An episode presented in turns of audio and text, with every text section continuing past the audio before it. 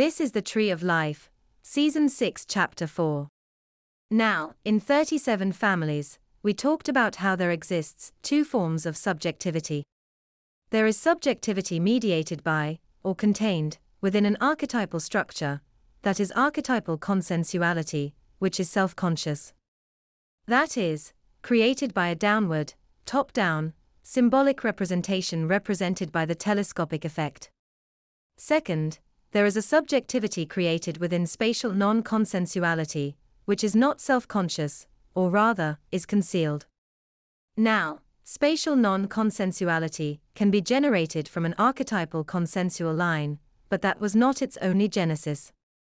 It was highlighted in past episodes how there are also spatial non consensual lineal lines as well, from which these individuals can generate.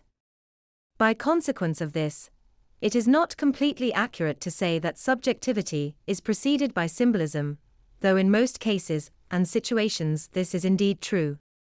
More precisely, a spatial non consensual actor, who was not generated by an archetypal consensual line, is unique in this regard possessing impulses, which are not self conscious, which produce the same arrangements of other social actors without the corresponding verbalizations.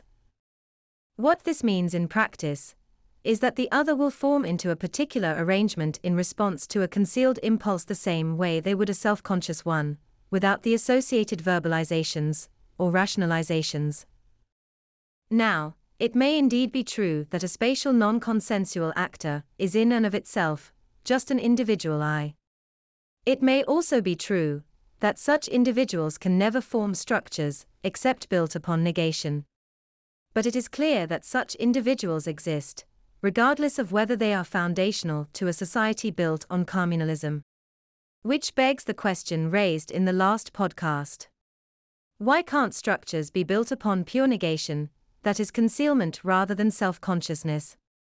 And indeed, as we have demonstrated in the last episode, they can. If one condition is satisfied.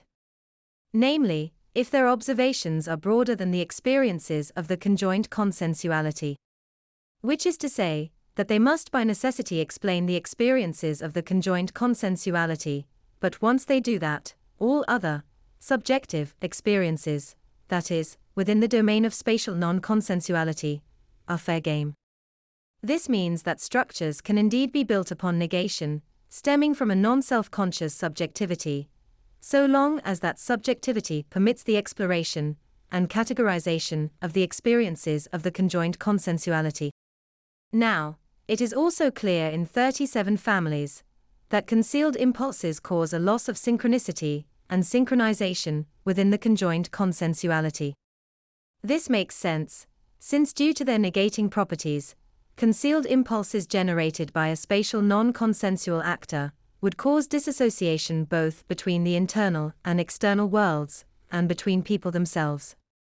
Thus, it is also clear that concealed impulses, or negation, cannot be the sole foundation for a cohesive system which unifies all people, but rather may permit the formation of individuals into groups, defined without reference to in group or out group language. The reason being that concealed impulses, as they are not self conscious, cannot generate the formation of an in group and out group, except as between the subject and object. All objects become othered in this scenario.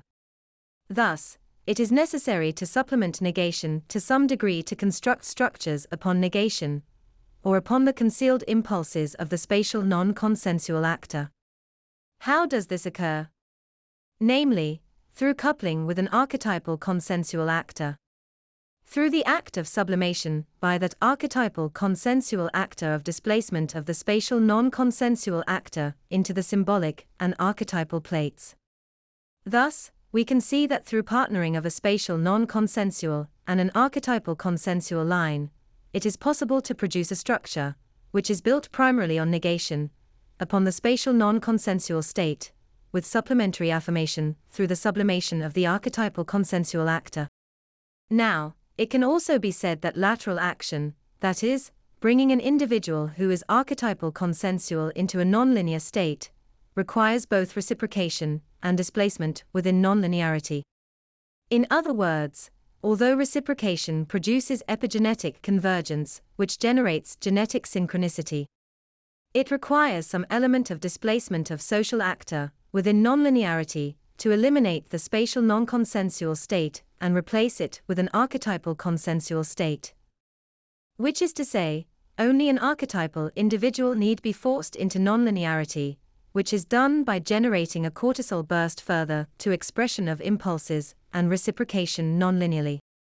In other words, some cortisol produced by deference is required to generate the reciprocation necessary for producing epigenetic convergence.